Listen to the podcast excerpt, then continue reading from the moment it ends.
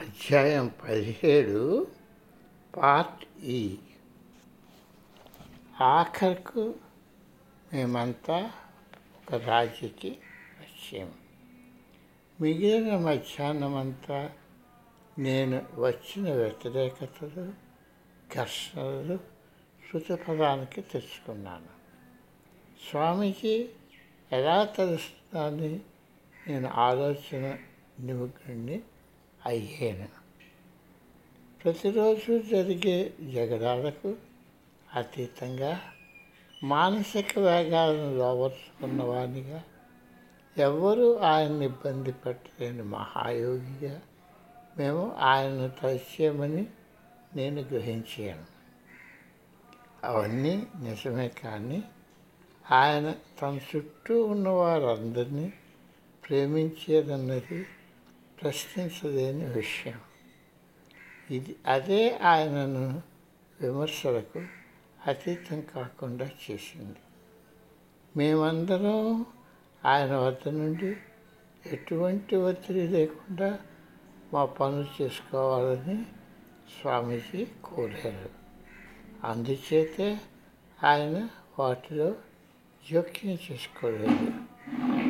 కానీ మేము చేస్తున్న తీరు చూసి ఆయన బాధాతప్తుడయ్యారు ఒకసారి ఆయన నాతో ఇలా అన్నారు నాలో ఒక పెద్ద లోపం ఉంది. నాకు ఆశాభంగం కలుగుతుంటుంది. నేను వ్యక్తులతో ఎంతో సామరస్యంగా ఉంటాను. ఆఖరిలో వారు నాకు ఎదురు తిరుగుతారు. అది నాకెంతో బాధ కలిగిస్తుంది. మేమంత అజ్ఞానమో నాకు అప్పుడు అర్థమైంది. ఆయన మమ్మల్ని ప్రేమించినట్టుగా మేము ఆయనను ప్రేమించగలమా? ఇది అంతకుముందు ఎందుకు చూడలేదన్న కోపంతో నేను సంధ్యా సమయంలో అటవీ ప్రదేశంలో తిరిగాడాను. నేను ఈ దెబ్బలాటను ఎలా ఆపగలను? ఏమీ ఆపలేదు ఈ అల్పబుద్ధిక చాలు. ఈ పరిజ్ఞానం నా జాగరూకతలో నా ప్రార్థనలకు జవాబుగా కలిగింది. తన గదిలో ఆ రాత్రి ఆ రోజు జరిగిన విషయాలు స్వామీజీ ఆక్రమింపు చేసుకొని నా వంక తిరిగి ఇలాగ అడిగారు. జస్టిన్ నేను దీనిలో విఫలని అయ్యాను. నా అంతరంగికులు కలిసి పనిచేయలేరు ఒకరినొకరు క్షమించుకోలేరు మరి నేను ఇక్కడ విఫలునయ్యాను అని అన్నారు. ఈ ప్రశ్న ఇంకా ఈ ప్రశ్న ఇది ఇంకా మొదటిదే ఇలాంటివి చాలా జరగవలసి ఉన్నాయని సూచించింది. చాలా సంవత్సరాల క్రితం హిందూ దేశంలో ఒక విఖ్యాతిగాంచిన ఒక ఋషిష్యుడు ఓ విసిగించే అప్రీతికరమైన విషయం గురించి యోచించారు.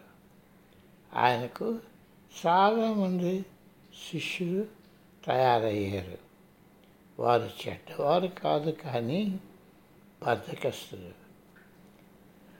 ఆయన ప్రసంగాలన్నిటికీ వస్తాడు. ఆయన ముందు కూర్చుంటాడు. వారి అవసరాలకు ఆయన సమీపిస్తుంటాడు. ఆయన పొగుడతారు కానీ వారు ఏ సాధనను తమంతగా తాము చేయరు. ఆ సాధువు మా గురువు గారి దగ్గరకు ఒకసారి ఆయన సలహా పొందడానికి వచ్చారు. స్వామీజీ ఒక అసాధారణ సలహా ఇచ్చారు. ఆయన దాన్ని ఇష్టపడుతూ ఆచరించారు. ఆ సాధువు అంచుండగా ఒకరోజు పట్టణ విధులుగుండా తమ పట్టణాశ్రమానికి వెళ్తుండగా వారి కళలో మానసిక వ్యాకులతను కలిగించే దృశ్యం కనిపించింది.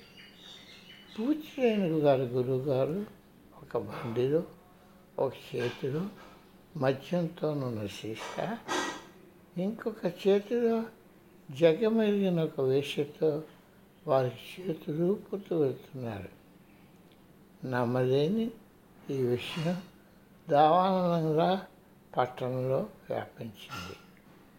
ఆశ్చర్యం లేకుండా సాధు యొక్క సమస్య తీరిపోయింది. అటువంటి ఎదురులేని సాక్ష్యంతో చాలామంది శిష్యులు ఆయనను వదిలి వెళ్ళిపోయారు. కొంతమంది భక్తులకు స్వామీజీ పరపతి ముఖ్యం. ఇలాంటి కథే స్వామి శివానంద్ సన్యాసినిగా దీక్షణ సంగమైన తొలి పాశ్చాత్యవనిత స్వామి రాధతో జరిగింది. రాధ భారతదేశ దుస్తులు ఇక ధరించదని ప్రకటించి ఒకరోజు సాధారణ పాశ్చాత్య దుస్తులు ధరించింది. కొద్ది కాలంలోనే ఆమె భక్తులని చెప్పుకునే అసంఖ్యాక శిష్యులను వారి అసమ్మతి తెలుపుతూ ఆమెను విడిచి వెళ్ళారు కొంతమంది భక్తులకు స్వామి వేషాలు ముఖ్యం. వారి గురువుగారు ధూమపానం చేస్తున్నారని స్వంత కారుందని గంటల కొద్ది ఆయన చేసే విమానయానంలో ప్రథమ తరగతిలో ప్రయాణిస్తున్నారని తెలుసుకొని కొంతమంది శిష్యులు హడలిపోయారు. కొంతమంది భక్తులకు స్వామీజీ ఎలా ప్రయాణిస్తారన్నది ముఖ్యం. మా సంస్కృతిలో ఎవరు కూడా వదంతుల నుండి తప్పించుకోజాలరు మేము వ్యక్తులను నాయకులుగా మలిచి వారిపై వ్యంగ్య సూచన చేస్తూ అసత్య వ్యాఖ్యానాలు చేస్తూ వారిని బలాత్కారంగా క్రిందికి దించివేస్తాము స్వాములు మాలాగే ఉండాలని మేము తలుస్తాము. కానీ వారు కించితైనా మానవత్వ లక్షణాలు చూపిస్తే వారికి దూరంగా వెళ్ళిపోతాం. స్వాములు ఇంకో ప్రపంచంలో ఉన్నట్టు కనిపించాలని మేము కోరుతాము కానీ వారు మాకు చాలా అతిథులుగా కనిపిస్తే వారిని నిందిస్తాము. మన మనం రెండు వేల సంవత్సరాల క్రితం ఉన్న జనవాహినికి ఏమైనా తేడాలు ఉన్నామా? వారు ప్రాచీన కాలంలో క్రీస్తు ఇచ్చిన వరాలను అనుభవించి ఆయనపై తిరగబడ్డారు. ఆయన పది మందిని కుష్టివ్యాధి నుండి నయం చేస్తే ఒక్కరే ఆయనకు కృతజ్ఞతలు తెలిపారు. ఒక భక్తురాలు సువాసనతో ఉన్న నీటితో ఆయన కాళ్ళు కడిగితే శిష్యుడు దానికి ఎంత ఖర్చు అయిందని గుర్తు అడుకున్నారు ఆయన శిష్యుడు ఒకతను ముప్పై నాణ్యాలకు ఆయనకు నమ్మక ద్రోహం చేశారు ఒక ఆయనే తలంపులు తొలగించే ఆయన మన సమయంలో అతనితో మిగిలారు ఒక్క ఆయని తలంపులు కలిగించే ఆయన మరణ సమయంలో అతనితో మిగిలారు ఆయన ఏ ప్రజలకైతే ఎంతో సేవ చేశారో వారికి తమను నయం చేసిన గురువా లేక చాలా పెద్ద పేరు చెడ్డ పేరున్న ఖైదీన ఎంచుకోమంటే వారు బహుళ భాషను ఎన్నుకున్నారు. లౌక్యులు మతాధికారులు క్రీస్తును తను చేస్తున్న పని చేయలేకుండా ఉండాలని కోరారు. అన్ని యుగాల్లోనూ అలాగే ఆధ్యాత్మిక గురువులకు సాధువులకు జరిగింది. ఇంచుమించు ఒకదానిపై ఇంకొకటి పోటీ పడ్డట్టు కొన్నేళ్ళకు ఒకసారి స్వామీజీపై వదంతులు వస్తుండేవి. అవి నిజమా అబద్ధమా అని ఎవరికి అక్కర్లేదు. అది సృష్టించే అలజడే ముఖ్యం. ఏమిటి? స్వామీజీకి నిజంగా స్విట్జర్లాండ్ దేశంలో పెద్ద బంగళా ఉందా? జపాన్ దేశంలో ఆయనకు వర్తక లావాదేవీలు ఉన్నాయా? ఏమిటి? ఆయన ఎప్పుడూ నిద్రపోరా? ఆయన మధును సేవిస్తాడట నిజమా? ఆయనకి ఎంతో మంచి సంతానమట ఆయన పొగ తాగుతారట. ఆయన ఎప్పుడూ స్నానం చేయట ఇతరులను సంహానపరిచే శక్తి ఆయనకు ఉందట. మత గురువులు మంత్రాలు వల్ల వేస్తున్నట్టు ఈ వదంతులు కొనసాగేవి. కొంతమంది వారి ఆరోపణలు కోర్టుల వరకు తీసుకువెళ్ళారు. కొంతమంది హాని కలిగించే ఉత్తరాలు వ్యాసాలు రాశారు.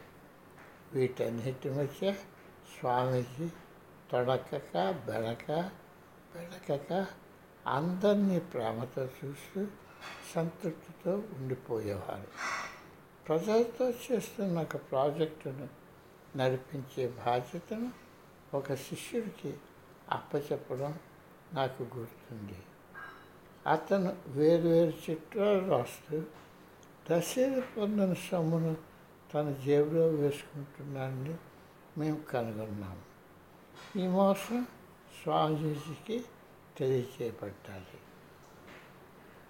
అన్యాయంగా ఇలాంటి పని చేస్తున్న అతడి ప్రాజెక్టును చక్కగా నిర్వహిస్తున్నారని గుర్తించి ఆయన్ను ఆ ప్రాజెక్టుకు తగిన మూల్యం చెల్లించి అతడు దాన్ని ఇష్టపడుతున్నాడు కనుక దానిని ఆయన స్వీయ ప్రాజెక్టుగా నడుపుకోమని అతనికి ఆమోదించలేదు ఆయన ఆ ప్రతిపాదనను తిరస్కరించి స్వామీజీ తనపై నిందారోపణ చేస్తున్నారని వాక్యం వేయడానికి ప్రయత్నించాడు.